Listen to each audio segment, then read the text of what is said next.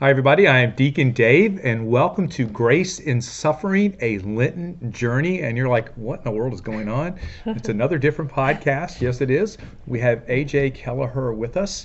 We also have the famous layperson Lisa. So this is designed to be done um, throughout the Lenten season.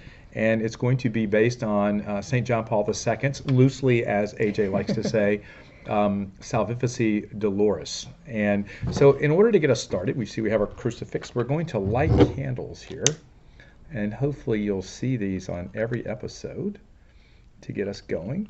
And so A J, what can our listeners expect um, over the next uh, forty-seven days or so during Lent? forty-seven days all the way to Easter. Very good. So we're including Sundays. Yes. Yes, excellent. We are. So what can we expect kind of as an overview, since this is our prequel episode?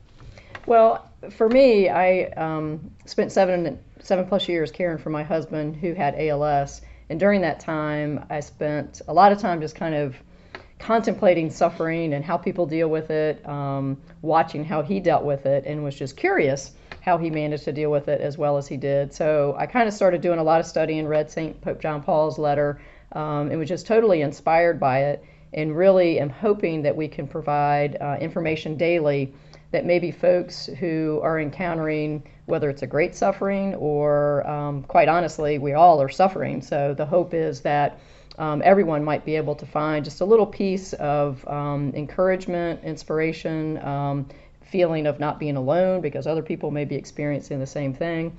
We're kind of breaking the, the forty-seven days down into different um, categories, and each one of those categories will have several topics which we'll cover under it um, that will kind of build, hopefully, and up into the resurrection um, and the hope that we can find uh, in our suffering. So I think also, A J, it's something we want to tell our listeners is we did a retreat on this last year. We did. And so this is based on the retreat that we did, which was a complete weekend, and it was really quite beautiful uh, what we had. Now, we may joke occasionally. We may have a little fun. Yes, it's on suffering, but we are also called to be joy-filled, even in the midst of our suffering. Um, and I think sometimes it's important for us, and we even talked about this at the retreat, right?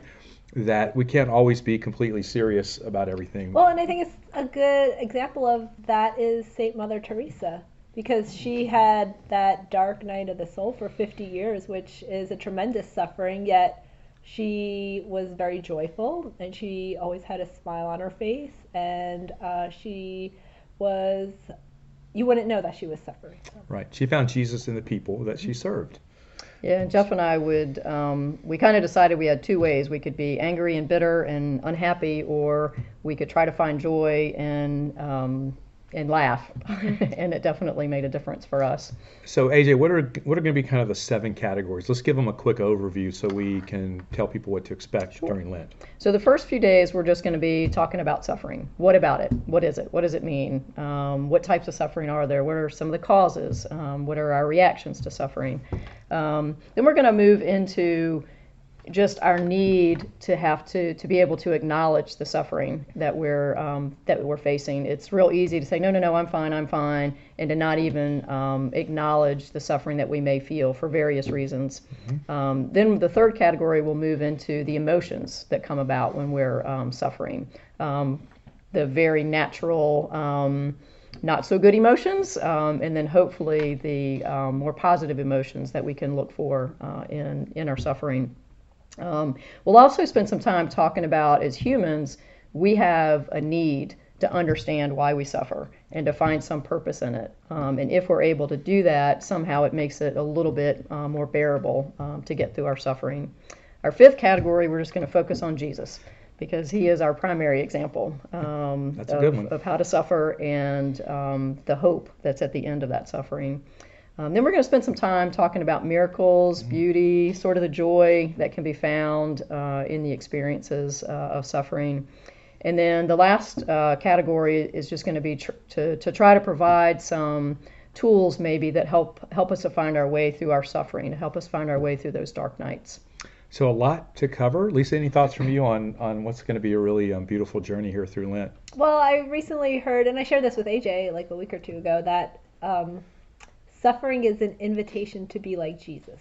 So a lot of times we feel like suffering is uh, just a really tough place to be, which it is. But when we open up our hearts to the invitation that this could help us to be like Jesus, then uh, we can see some fruit from it. Beautiful. So if you're looking for something to do during Lent, congratulations, you've just found it. So join A J, uh, Lisa, and myself as we um, kind of delve into suffering and what it means in our spiritual lives and how it can be used um, to really help us grow closer to Jesus, as Lisa just said. Well, I'm Deacon Dave. A J Kelleher. Lay prayers to Lisa. And we'll see you for the first episode on Ash Wednesday. Bye. Bye. Bye.